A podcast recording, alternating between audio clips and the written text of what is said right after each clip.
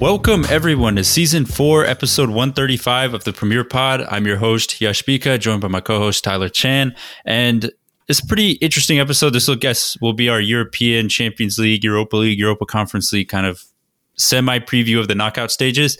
Um, we were promising this episode a while back, but finally we have a kind of a I wouldn't even say an open week, but just a week that kind of makes sense for it since the draw happened on Monday. But before we get into that, um, news that happened this morning is unfortunately Sergio Aguero um, had to retire from football because of a heart condition. Um, he suffered during a match at Barcelona uh, when he was playing for Barcelona, and you know he announced his retirement in front of the Barcelona squad in the Camp Nou uh, in a press conference. So you know, sad times as you know one of the probably best strikers, best players of this generation um, had to retire at a pretty early age at 33 because as we've seen from other athletes that especially the likes of Ronaldo and Messi they can continue playing at a high level you know past 30 um, but unfortunately you know he had to call it quits and hang up the boots a little bit earlier than expected. But um, it was a heartfelt like uh, i guess retirement speech just like any retirement speech was. But obviously when a good player or one of their favorite players retires always brings up I guess, memories of some of the biggest moments or best moments from him. And for Aguero, obviously the the moment that sticks out with everyone is you know the Aguero Martin Tyler call from 2012 when he won the when won Manchester City the Premier League title, um, and it was that goal, uh, that winning goal to help them win the game that helped them win the title because they were level on points with. Or Manchester United were a point above them in the Premier League table at that day, and you know that's why Martin Taylor Martin Tyler says that you'll never see anything like this again because those two teams were neck and neck going into the final day of the season. United win, they're on top, and City needed the win to get above them to finish top of the table. And Aguero at uh, you know in the in stoppage time produced one of the probably the one of the best moments I would say in world football that'll probably go down in history as like people just will watch this scene or watch this clip on YouTube for years upon years upon years and it'll be you know within Premier League lore and just world football lore but that's obviously a memory that probably sticks out with most people with Aguero, but it really like even yeah. kickstarted like Man City's yeah reign this past decade, where that was their first Premier League title. He helped mm-hmm. them win, and I mean, you still see that celebration from him just running around shirtless, swinging around his shirt like a washing machine cycle, just running down like crazy. And it was, I mean, ever since then, like Man City has been on a pretty dominant reign. And Aguero's been one of the most clinical strikers in the past decade. And whenever you can think of a Premier League striker, you usually think of Sergio Aguero. It's unfortunate too because in the past several seasons, you know, we've seen him suffer a few injuries that just kind of been lingering throughout the whole season. Like you usually don't see him starting many yeah, games. He only won one Golden Boot, I think, which is crazy. Mm-hmm. That too, and then especially during his last couple seasons at Man City, like we barely saw him play. Like his final season at Man City, he only played twelve games, mm-hmm. in the Premier League. And then for Barcelona, he only played four. Yeah. And he scored one goal, and this one goal was in El Clasico. So, I mean, it's just like little things like that where it's just the decline was there, like the signs were that the writing was on the wall. And it's a shame to see a player like this of this caliber, like a legend, be forced to retire due to like a health condition. Like it wasn't really his own choice; it's more like he just had to do it just based on his own conditions there. So, mm-hmm. you know, we got to give him his his time. He's got to give him the praise and kind of respect that he deserves for a really good career he's had for Barcelona, like the little five games he had, but mainly Man City, yeah, Atletico, Atletico, Madrid. Yeah, and then Independiente is like Argentine club he, he started his senior career with with in Argentina. Uh, but yeah, his records kind of speak for himself. Like he has scored uh, career total international and club 420 goals. He has won. Um, he's a five-time Premier League champion, if I if I believe if I believe I'm correct there. But he also has the most hat tricks in the Premier League with 12. He has the highest goal to game ratio in the Premier League. I think it's like at one point. Um, 1.08 or something like that, but it's the highest, it's the best goal to game ratio in the Premier League by any player ever. Um, I mean, he was his stats to speak for himself. He was one of the most clinical strikers. He's Man City's all-time goal scorer. Um, it's unfortunate that he wasn't able to cap off his City, I guess, club career with a Champions League title. Obviously, you know we, they, they lost to Chelsea in the Champions League final, but I mean he pretty much won everything he could at Chelsea, bar the Champions League. It was a clinical striker, It was an amazing striker. But I remember um, one thing that kind of sticks out with me is when Pep Guardiola came in. I remember when he initially came into Man City, um, it was almost like Pep Guardiola was he was trying to phase out kind of the old city guard of the likes of Joe Hart, Vincent Kompany, David Silva, uh, Sergio Aguero, and obviously Joe Hart was the first one to leave. But then with Sergio Aguero, um, a lot of talk was that he was going to get shipped out, and this is when Aguero was, I believe, still probably 28 or 29 and it was like still peak Aguero. And I thought a lot of people thought um, Pep Guardiola was crazy, but um, one of the things Pep says is that Aguero has to get used to the way I want to play in terms of the system that I want to develop here at City. And, you know, kudos to Aguero. I mean, that just shows how good of a player he was, is that he was able to adapt his game at kind of a later stage in his career. And he ended up becoming an even better striker in the Pep Guardiola system. And he scored a ton of goals there. And he basically became one of Pep's favorite players, even though sometimes the relationship can be a bit odd. And he was trying to, you know, maybe make Gabriel Jesus be like the next, you know, Aguero. But as we saw each time Gabriel Jesus kind of had a shot to be the number one striker at City, he kind of did not live up to the expectation. And that's probably because Aguero set the bar so high that um, Gabriel Jesus just couldn't reach it. And that, that probably, even though the Aguero moment with Martin Tyler is iconic, but that's one of the things that stuck up with me with Aguero was that he was able to write it out with Pep and you know, kind of kind of reconfigure his game to Pep's style, and that allowed him to be at City for a longer time than expected when Pep initially came. And even under Pep Guardiola, he's kind of solidified his legend not only in the Premier League but also for Man City too. He's basically their, if I'm not mistaken, their top goal scorer in club history. Yeah. So that is something that'll probably be there for a little bit longer because their their team doesn't really have a striker still to this day. Like, yeah.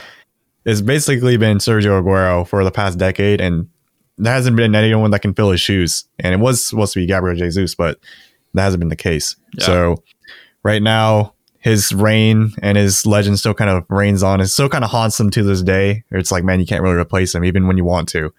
And even when he was still there, they're like, no, he can't replace me. I'm I'm Kun Aguero, man. I'm too OP. yeah. So, so, no, I, I agree. His uh his legacy, I guess, is forever, I guess, enshrined in Premier League lore and history because yeah, his records, as I said, speak for himself. And unfortunately, you know, his time at Barcelona was cut short and his career was cut short. But I mean, he wanted everything. Won uh, Copa America this past year with Argentina. Finally, won a major trophy with them. I mean, yeah. What what else can you say, Sergio Aguero? He'll he will be missed, but hopefully we'll get a lot of like uh, some cool FIFA Twitch stream moments from him um, nowadays. Like when he'll be that's true streaming. He's on a Twitch. streamer. Yeah, it'll be cool to see him if, if FIFA makes an icon or something for him, then he can continue to live on. But yeah, he'll be like one of the dying. first few icon players that uh, I, I could say like, oh, I saw him play in real life. Like I know the Wayne Rooney and Lampard and Gerrard and obviously uh, Robin van Persie or one of the you know newerish icons or Iker Casillas as well. But Aguero was like, you know, I mean that's pretty cool that you can say like, oh, I watched this player play, and now he's like a legend in the game. It's mm-hmm. pretty crazy. So it makes me feel old. Yeah. so, like we said, um, Sergio Aguero, kudos to his career, fantastic career, and unfortunately cut short at the end um, due to the heart condition. But what can you say? It's Sergio Aguero. It's Kun Aguero. So one of the best strikers of this generation, best players. But uh, moving on to the Champions League draw, uh, very interesting here was uh, because if you I guess weren't paying attention Monday morning. The draw happened around 5 a.m. Eastern time in the in the United States, the first draw, and we say the first draw because um, there was an error in the computer system, as UEFA says, as what UEFA claims, and the error was that for Atletico Madrid. Um, the way they do the draw is that they have the runners up in the group. Their ball gets drawn out first, and then in the opposite, I guess, up the bowl that's right next to it is the team that finished first. And the way the draw works for the round of 16 is that you cannot draw the any team that you played in your group and you also can't draw a team from the same nation. So that meant that there was only a select few of options that Atletico Madrid could draw as a potential round of 16 opponent and Manchester United were one of those options, but Manchester United's ball was not in that I guess bowl um, as one of the options. So because of that, Atletico Madrid, I believe, drew Bayern, and I and I kind of missed this part, but um, Villarreal accidentally got drawn against Manchester United. And if you didn't know, Manchester United did play v- Villarreal in the Champions League group stage, so that couldn't have happened. And because of that, United actually drew PSG, and everyone was going crazy because we thought we were getting Ronaldo Messi again somehow in the Champions League. But there was a lot of uproar, especially from Atletico Madrid. They were like phoning UEFA and just saying this is unfair, like you can't do it. And I think part of it was because they drew Bayern, but um, eventually they were able to get their, I guess their their claims their claims were heard, and UEFA basically had to do a redraw. And because of that redraw, there was a couple matchups that stayed the same. Somehow Chelsea ended up facing Lille. Like I don't know how they got away with just getting Lille again, but a couple ones that did change was Real Madrid got matched up with PSG. Liverpool instead of getting RB Salzburg in the first I guess initial draw or the fake draw, they ended up getting Inter Milan. Sporting will play Manchester City. Um, Atletico got drawn against Manchester United, and Villarreal will play Juventus, and then Benfica and Ajax as like the last round of 16. So it was a very convoluted, very messed up uh, draw. You know, classic UEFA to kind of rig this or make it seem really shady and fishy. So, you know, kudos to them. They somehow managed to pull it off. But yeah, it was a very interesting draw. I know a lot of teams were upset, happy, not happy about the redraw. I feel bad kind of for Real Madrid. I think they had initially had Benfica as a round of 16 mm-hmm. opponents, and now they have PSG. So it was just kind of a mess up of uh, of a grand scale on UEFA. It was just a bad look on UEFA, even though they already have a really terrible look right now. That was a very bad look to mess up the draw of the Champions League round of 16. That's already really shady of a organization as well, because you know back in the days they had the warm balls, I guess, scandal where I mean for these draws is literally they have teams wrapped up in like a little ball that yeah. a player would reach into a bowl for Kind of like if you watch like the Georgia like like lottery and then they spit yeah. out the four balls and numbers for the day for the yeah. that's the lottery. Like this is literally what the same is. It's like the same old fashioned way. It's, it's just teams are in a bowl and then whatever player like picks out the teams that match up against each other. Like that's how they do it. So back in the days, there's a there's a rumor that they would warm up some balls so they can get matchups specifically. Where it's like, all right, they know like a specific team's warm in the bowl, so then they just use that to get certain matchups. But for this one, it's just all apparently computer computer error. algorithm error. So I was like, okay, whatever that means. But yeah, this is kind of a rough one for at least from a Liverpool fan because we had RB Salzburg, which is I would say one of the easier matchups to get in this. Mm-hmm. Uh, and then now we switch to Inter Milan, which are the top team in the Serie A right now. Yeah. So I mean, you'd probably be better off drawing Juventus because they are like they're in sixth place right now in Serie A. That's true. And then also, I feel like with Inter Milan, it's they're just sending Liverpool back to Milan. So they just really want everyone in Milan to just hate Liverpool. No matter if you're AC Milan fan or Inter Milan fan, they just want they yeah, just want to send Liverpool Italy. back. So another matchup in the San Siro right there. But for I want to, I want to quickly go into that Real Madrid versus PSG matchup. That's going to be probably the biggest matchup in the next round of I guess 16 because yeah. this this is going to be basically Messi either exits the competition early or Real Madrid with Benzema, Vinicius Jr.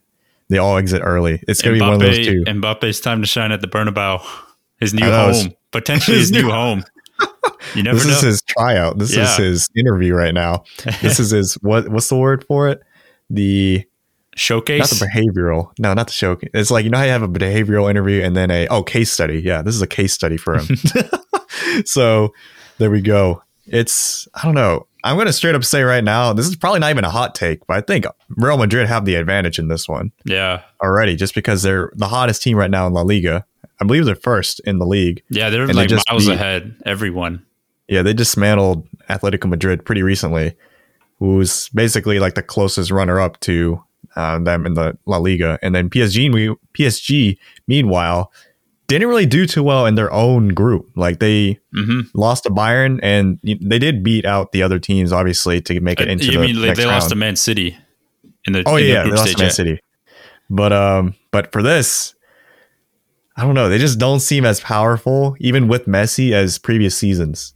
Like, I mean, I know under Tuchel they made it to the Champions League final, but under Pochettino, I just feel like it hasn't been as strong. And this Real Madrid side, I feel like this is like the worst time to face them, even though it's going to be in a few months. It's, I don't know, it's just something's not right about this PSG team. It just feels like there's not enough chemistry built enough yet. And it's just something about them. It just doesn't feel right. It's Yeah. hard to put my finger on it. It just feels like if you just chucked a bunch of good players onto one team, and it's just 11 good players right now. It kind of reminds me of how you described Manchester United for many weeks under Ole Gunnar Solskjaer. It's just that's kind of what I feel like PSG is right now. Yeah, I th- I think uh, I think that's a good good shout uh, because with PSG, they are runaway favorites in Ligue 1. They are doing really well in Ligue 1, but if you ever watch any of their games in Ligue 1, it, it's not exactly like they're dominating them. A lot of times, it's they're getting away with you know late goals or their defense is conceding a lot of cheap goals, and they kind of rely on some individual brilliance to kind of get them through. They really haven't clicked, um, especially the front three of Messi, Neymar, and Mbappe this whole season. They really haven't clicked um, 100%. It's been at spurts, you would see a little bit of clicking here and there. But when all three of them to play together, it's been very rare when all of them have scored or all of them have assisted, and a lot of them are just all syncing up. And it also doesn't bode well with Pochettino's system, which requires a lot of high pressing and you know a lot of off the ball, you know, grunt work per se. Um, because Mbappe, Messi, and Neymar, when they are playing, they don't do a lot of the dirty work that's required for a Pochettino system. So because of that, you're seeing a lot of the I guess, kind of stranded players, or a lot of times you see the midfielders kind of doing all the dirty work or the leg work, but that leaves other parts of their team really exposed because their front three doesn't do a lot of the pressing back um, to help protect their entire team. So it's very weird. I think the PSG job in general is very hard because you're being asked to throw away all tactics and basically find a way to accommodate three superstar like three of some of the best players in the world, probably top five, top 10 players, like two top five, and then one top 10 player in the world, all into one team. And it's just, it's impossible almost. And then not to mention that, you know, Sergio Ramos potentially coming, going back to the Bernabeu, but I think he's only played like one or two games with PSG because he's been hurt most of the mm-hmm. time. Keylor Navas potentially making a comeback. I mean, there's a lot of interesting subplots here in this game, but the like you said, in terms of advantage, definitely I think Real Madrid have the better advantage because I think they they play a little bit better as a team, and then they also have Vinicius Junior and Karim Benzema, and Vinicius Junior has been on almost another level this season. He's like raised his game, you know, to another level because a lot, I guess, like the past two seasons, um, a lot of people just thought Vinicius was kind of an overhyped kid and almost like a flop, but Mhm. he has kind of proved his doubters wrong this season because he's just been performing at a really high level, scoring a ton of goals, assisting, just being a lot more consistent. And Yeah. Benzema yeah, has, player of the month in yeah, uh, La, Liga. this past month. exactly. So And then Benzema also has been scoring a ton, and he's been on the same level as Mo Salah this season in terms of being one of the best in the world right now. So I definitely think Real Madrid have the advantage. Mhm. And I feel like PSG's biggest weakness, honestly, is their, in my opinion, their defense, just based on the Champions League games I've watched of them Yeah, this past season. So I don't know. I think it's gonna be a shootout almost for this matchup, but that's gonna be kind of sad to see if like a Neymar, Messi, Mbappe team gets eliminated so early, or even a Real Madrid side with Benzema, Vinicius, my boy Toni Kroos, or I guess my old old boy because he's old man now. But you know, Toni Kroos, one of my favorite players all time. It's just. I, I rather have the Man United PSG match. I'm not gonna lie, Messi versus Ronaldo again. Hey, but, But- if, if PSG go through, maybe if like United go through too, it might be even more spectacular to have them play later in the matchup, later in the Champions League knockout. Um, Mm. Knockout round. I, don't, I don't think it's happening. But I, I would I would say for you though, Yash, Atletico Madrid versus Manchester United, that's a pretty good matchup replacement for y'all. Because yeah, I would say it's definitely a lot. It's a. I would say it's definitely a lot easier because I think the the thing that struggled United have struggled with is dealing. I guess defensively, they've kind of been all over the place when Rafael Varane's not playing, mm-hmm. and you know PSG's front three, as we said, are you know at times they don't look very in sync, but individually they still have all the power and all the skill to kind of sauce up a defender or you know get by a defender really easily and basically leave De Gea one v one. And yeah, De Gea can is capable of making those saves, but um, he probably couldn't do it the full, you know, two two legs of the knockout round. Um, and oh, and one thing I guess we forgot to mention is that the I guess the knockout round the rules are a little bit different this year. They've gotten rid of the away goals rule, so there's no longer that away goal advantage anymore um, in the Champions League. So I guess in a lot of ways, it kind of favors the better team overall to kind of go through because now you can't really rely on a sit back, hit them on the break in the away side, and then you know go home and just defend the lead. So that's why I think um, I know a lot of people are saying Atletico Man United might be a bit of a toss up, but I'll give the edge to United because not only do they have the better player, you know, Ronaldo, but as we know, Ronaldo's kind of been Atletico Madrid's kryptonite because the guy always seems to score against them in the Champions League and ruin like breaks their hearts. Um, but I think um, the way Atletico Madrid kind of set up, and also they have not been the same Atletico Madrid that you've seen in the past five seasons. This team is struggling in La Liga. They struggled in the Champions League. They needed the last day of the Champions League to get in to the knockout stages. So it, it exactly it really hasn't been a vintage Atletico Madrid side. So I think they're pretty vulnerable at times. So that's why I'm going to give the edge to Manchester United because they do have the best player in the Champions League. You know, the guy that always seems to come up clutch whenever they need him. Um, that's Ronaldo. So I, I wouldn't bet against Ronaldo scoring a winner or somehow picking up a late goal and doing something to uh, to get them through in this matchup. And we've seen with Atletico Madrid when they're on a high press, on a Gegenpress kind of team as their opposition, they kind of struggle. They got a, a red card in both matchups against Liverpool. Yeah. So I think that's going to happen.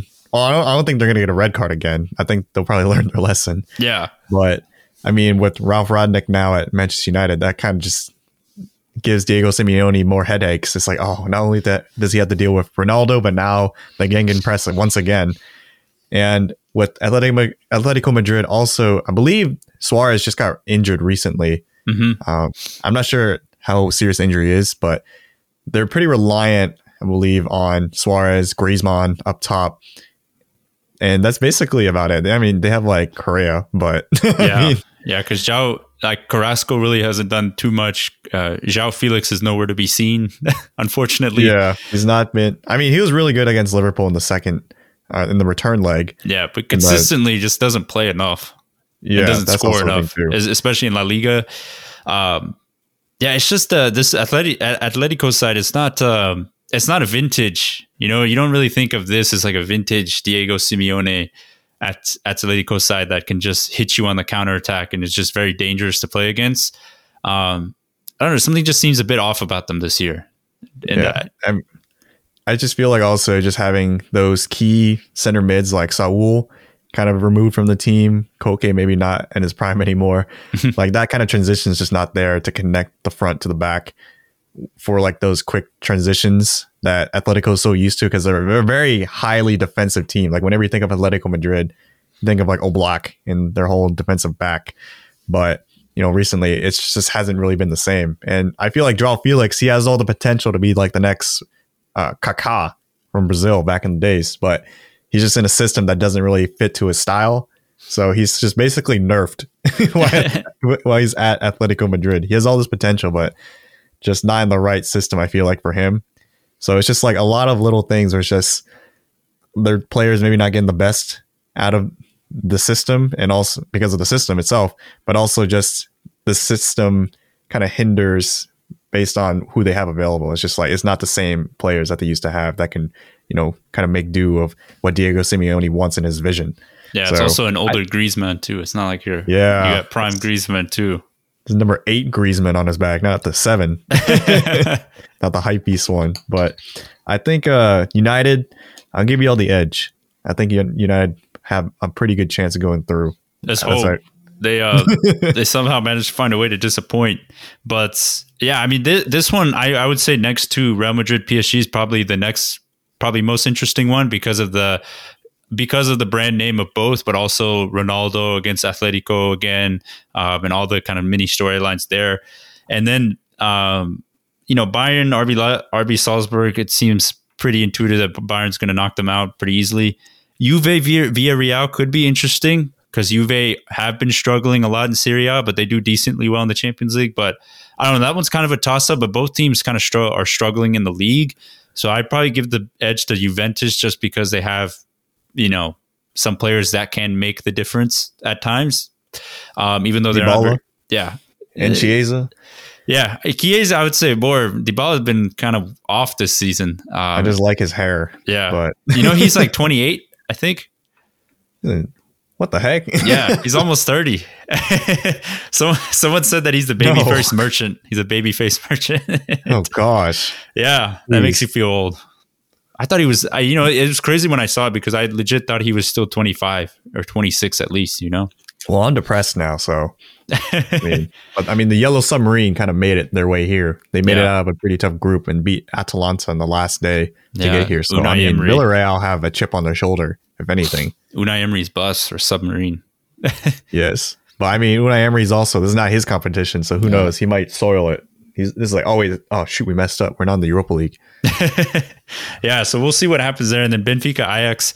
I, I would say the edges to Ajax because they it seems like this they're kind of set up for a magical run again where they did it, you know, in twenty was it was it that was 19. twenty eight yeah, 2018 19 where they made it Yeah. all the way to the semis, but then lost to Tottenham to Lucas Moura.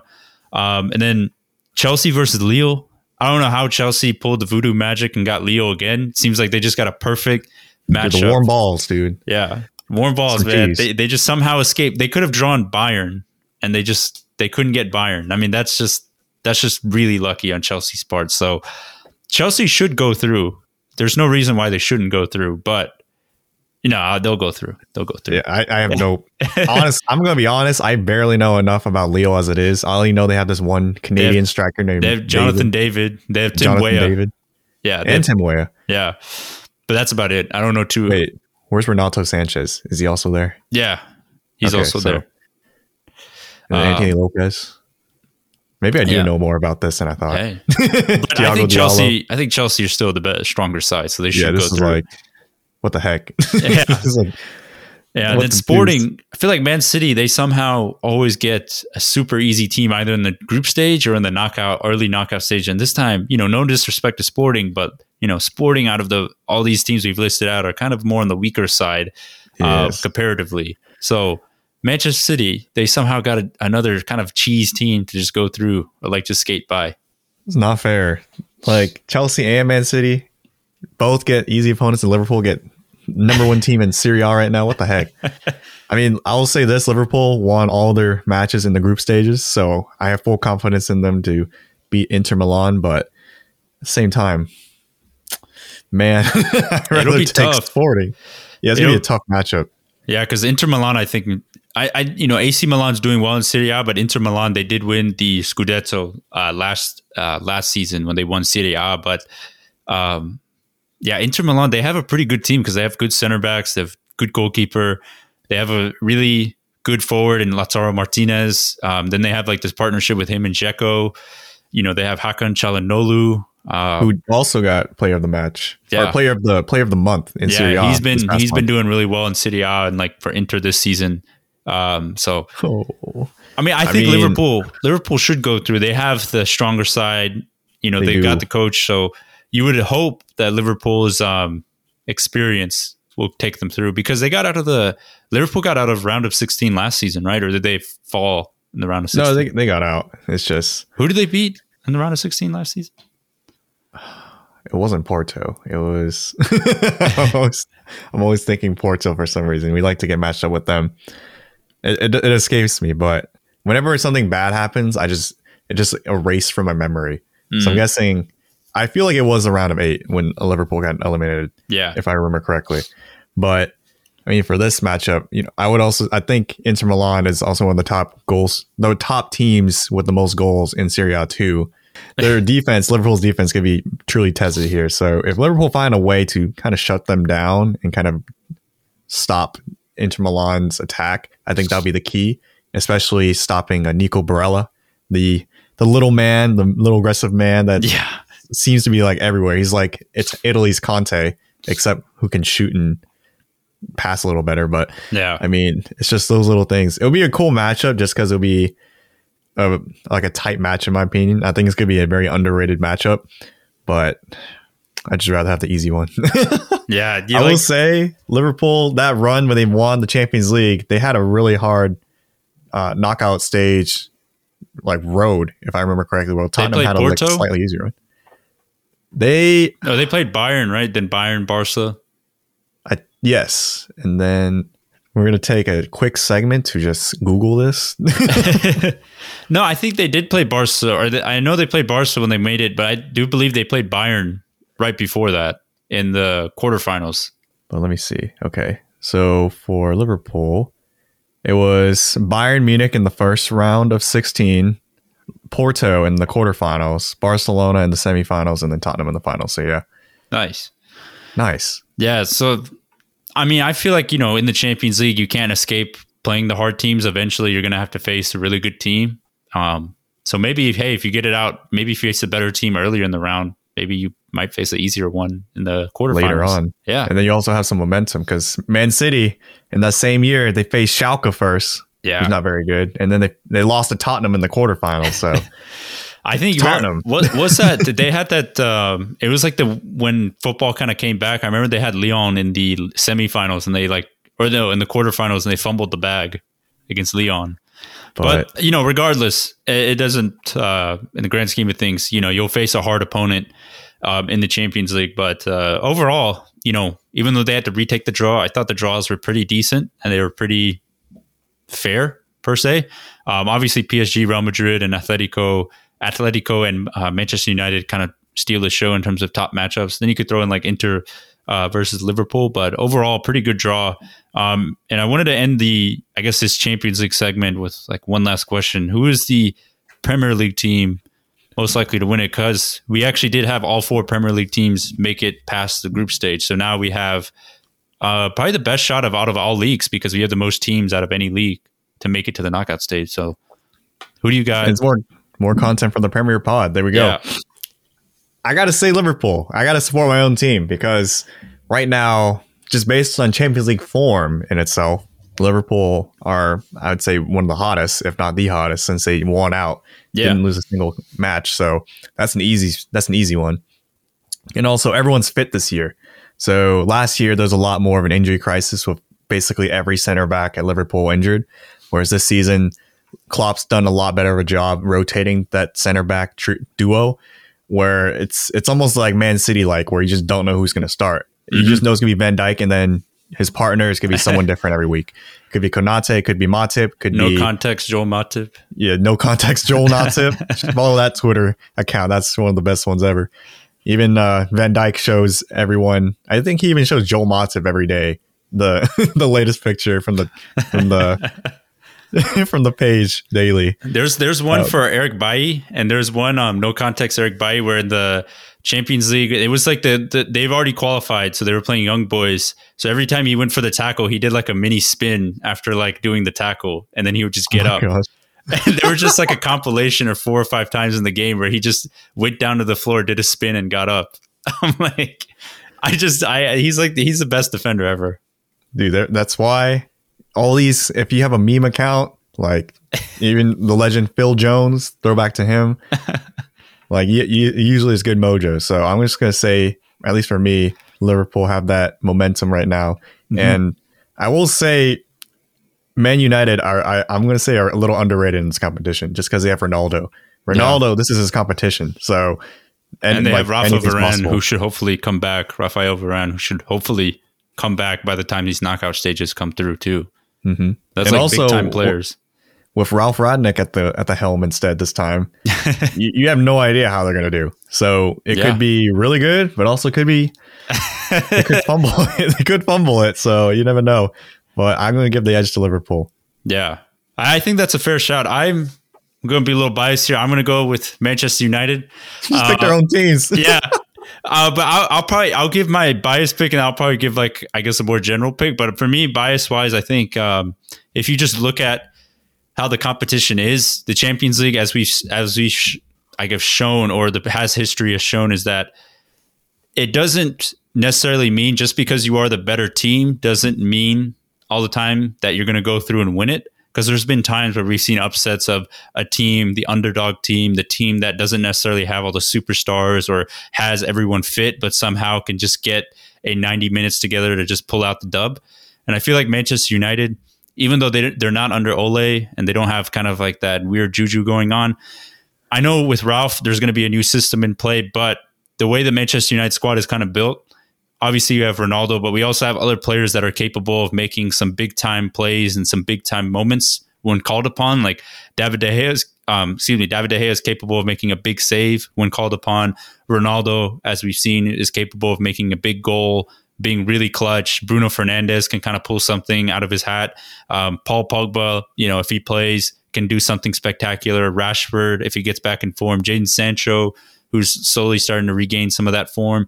So even though at times the team can be a little chaotic, I feel like for the Champions League, they kind of have that weird blend of like maybe it could work.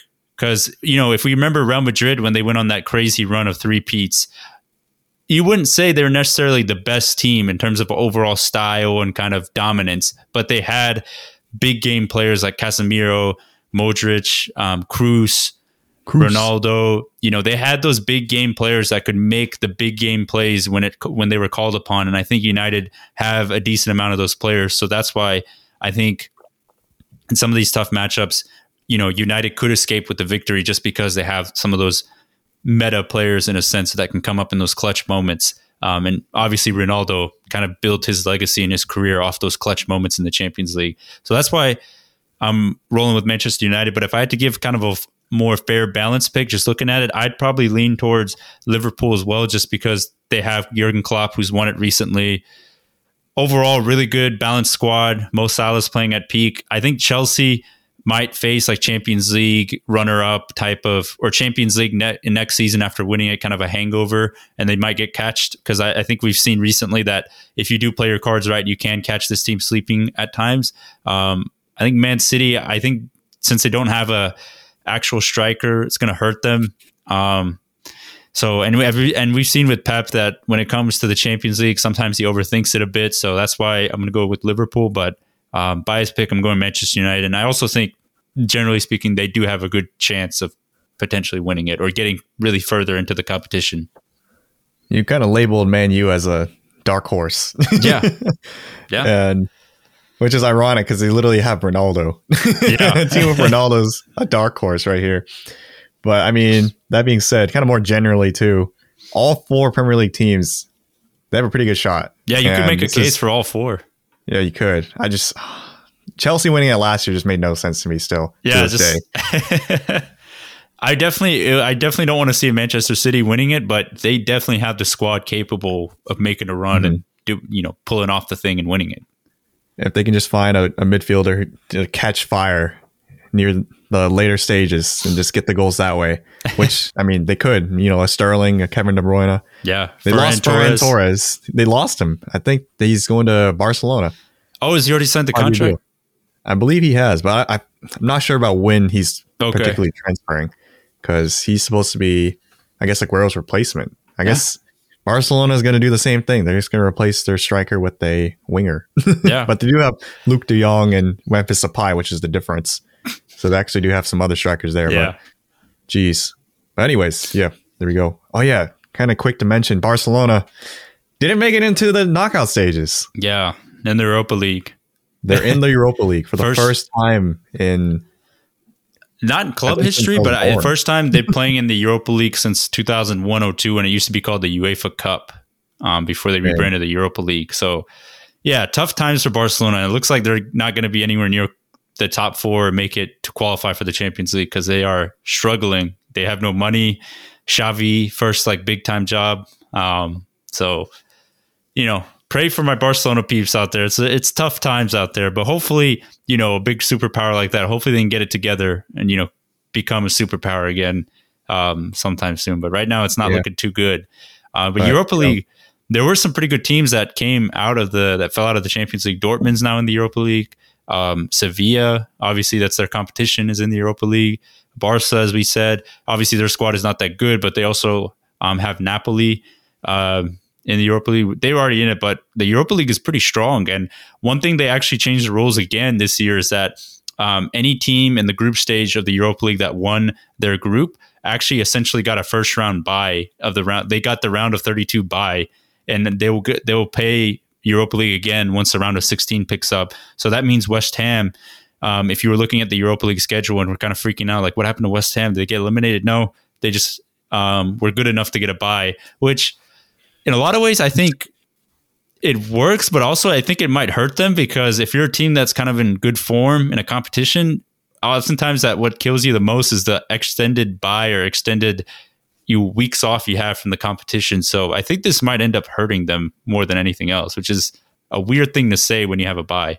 I don't know. For me, I always like to have a little break before okay. a competition like this because I know momentum wise, you feel like you kind of lose it just due to timing, where it's just like, oh, I didn't play for a little bit. But I feel like one of my biggest things for what makes a team good is like availability. So it's like just one less game to, you know, prevent an injury that could have occurred maybe true. in that extra game, or maybe a little bit more time to kind of set up tactically against a team that is coming off the extra game, the extra 30 round of 32 game. And you got to rest and you got to just prepare a little bit longer for it. Whereas that team that just got out of the round of 32 is like, all right, we finally got out of the round of 32 and it's just boom, straight into round of 16. Like not as much time to prepare. So I feel like for West Ham, they're kind of inexperienced in this kind of position too. So it'll be interesting to see how David Moyes goes into it. I, Yeah. I mean, I had all faith in them to get out of their group, unlike Leicester, who uh, fumbled the bag there too. But you But know, the shout out Brendan competition's a bit tough now. Like like I said, there's some big teams in there with some big time players, like Erling Haaland playing in the Europa League. Like, that's just sad. yeah, that is sad, but it's also there's some really good teams that have been knocked out in the Champions League and the Europa League now. So West Ham, you know, they're a good side, but I don't know if they're have enough quality to kind of compete with some of those other European clubs. Like Napoli have been doing pretty well in Serie A. Barca, you know, I wouldn't. Yeah, they've been struggling a lot, but Dort- Dortmund especially, um, that's a really tough team to face early on in the Europa League competition in terms of knockout stages. If This is West really Ham random, but I just want to see West Ham versus Barcelona so bad. see them go to the Camp Nou, A neat matchup, like Declan Rice in the Camp Nou. yeah, that's gonna be crazy. Please, Barcelona and West Ham, just get far enough to just get a matchup, please. Like that, that would be one of the coolest matchups I I probably will see. Where it's just imagine the Barcelona team just at the Olympic Park. That'd be wild. Instead That'd of going to like instead of going to like you know Stamford Bridge, they're going to you know the Olympic Park to face West Yes. Ham. oh my gosh, to face David Moyes. Yeah, beat Xavi. Jeez, So yeah, Europa please League. Europa League is interesting. I mean, like the only Premier League side left in it is West Ham, and I have hopes that West Ham can go far, but I, I think ultimately they might, you know, kind of crash out in the round of 16. I don't know if they can get past. I have full faith in them. oh, really? Yeah, just the blind faith. Because I mean, they're right. Although they just you know soiled against Arsenal in the Premier League, they're still in fifth. They're challenging for the top four still, and I mean, they're still a decent squad. And against like certain other teams in this league or in the Europa League, like Barcelona right now, like there's certain teams like that that they still have the advantage on. And I still feel like they have a pretty strong squad as long as everyone can stay healthy. Yeah. And with certain players like Declan Rice still playing out of this world, Kurt Zouma coming back into what Kurt Zouma was supposed to be at Chelsea, and then you know Benrahma coming in, and you know the list goes on. We kind of praised them last week, you know, giving some more praise this week. But West Ham, the forever dark horse team, I Yeah. gotta give faith in them because it's also just funny just to see West Ham doing this well. It's just you never expect it from a team that was in relegation That's just like true. a couple seasons ago. That's true. So Yeah, we'll see. We'll see what uh, ends up happening with them in the Europa League. But uh, moving on to like the Europa Conference League, finally, like the the last, the third and last competition in Europe. As we mentioned before, Leicester they fumbled the bag, and now they're in the Europa Conference League, and Tottenham are not in it, but also in it. Um, yeah, unfortunately, they had to postpone their match um, against Rennes in the Europa Conference League, and I believe it was their last match day with the uh, in the Conference League. But I think UEFA or Rennes basically said that they couldn't do that. It was like against the law to do that. So I think they've like forfeited the match. So right now, if you see like it's like a tie between Rennes or Tottenham to be in that spot, to be in the round of 32 there. But it, it's all really confusing. So I'm just going to assume that they're not in it, and Leicester City's the only team in it, just to make it easier on us because it's really confusing. But Leicester are not facing Rangers; they're actually facing a team called Randers in the Conference League, and I couldn't tell you a single thing about the team they're facing, but they're somehow um, got themselves into this competition, and it was funny because after they got eliminated in the Europa League, Brendan Rodgers had a post game quote, and he was like, "The Europa Conference League, I honestly have no idea what that is, what that competition is." So you have a manager that doesn't even know what the competition's about. They're most for sure going to be knocked out of this conference. It's literally Leicester's to lose at this point. Like, it's a free trophy. I mean, that's what we said about Tottenham, but I mean, they really just did not care about this competition. I honestly I feel like this maybe the prize money's not big enough to for the team to care because you know for like the international competitions like the Audi Cup, things like that over the summer, it's more like you know, to showcase for the fans. But this one, and then maybe the prize money for that and like international summer leagues might be almost equivalent. Maybe that's why like Tottenham didn't really put out a good squad against their competition that no one really still knew about too. Like I can't even when you put down Leicester City versus Randers on our note sheet, I thought he misspelled Rangers. But no, it's actually just Randers. Yeah. Most random team. So not only does Brendan Rodgers not know what this competition is, but he might not even know what the competition is. Like, if anyone out there knows, you know, shout out to if there's a Randers fan listening to this podcast right now, but you know, all due respect, we we we don't know who you are. it's a it's a pretty random league with random teams. Well, Leicester's in it, so it's theirs to lose. Yeah, I mean, it's theirs to lose, but how motivated are they going to be? Like, are they going to be to like win it? Maybe they might be a little bit more motivated because their chances of top four have pretty much diminished because they've been so poor in the Premier League. And honestly, Brendan Rodgers could lose his job because they've just not been really good this season. But uh, it, it's a huge L for Leicester to like miss out on Europa League. Like, like a team like Leicester, they definitely should be good enough to qualify out of the Europa League group stage. I mean, it's just a big, massive L for the club this season. The way they've been Can performing. You- can you even watch Europa Conference League games? Yeah, you can. You, it's it's on Paramount Plus, but the thing is, it's on the same time um, as Europa League. Oh, so it's like you got to pick and choose what you're gonna watch. It's like, do you want do you want garbage or do you want more garbage? Gosh dang. Yeah, so um, they, they do play on Thursday nights as well, but yeah, like as Tyler mentioned, it's like you got to choose from Europa League or Europa Conference League, and like, I don't do know want, anyone who's watching Europa Conference League unless you're a fan of that specific team. Do you want the Knights Inn or do you want Motel 8? like, which one do you want? Jeez. Yeah. But uh, you mentioned it was Leicester City's to lose. I don't think they're going to win it because I just don't know if they're going to be motivated enough to be in this competition honestly, I think that's really what it comes down to. It's like they have all the potential, they have everything, all the pieces needed. Is like, do they just have the mentals, just the motivation to even get through? So, and you, you're we'll not, you're like, you're not a big fan of Brendan Rodgers, who has like, you said like one of the worst mentals.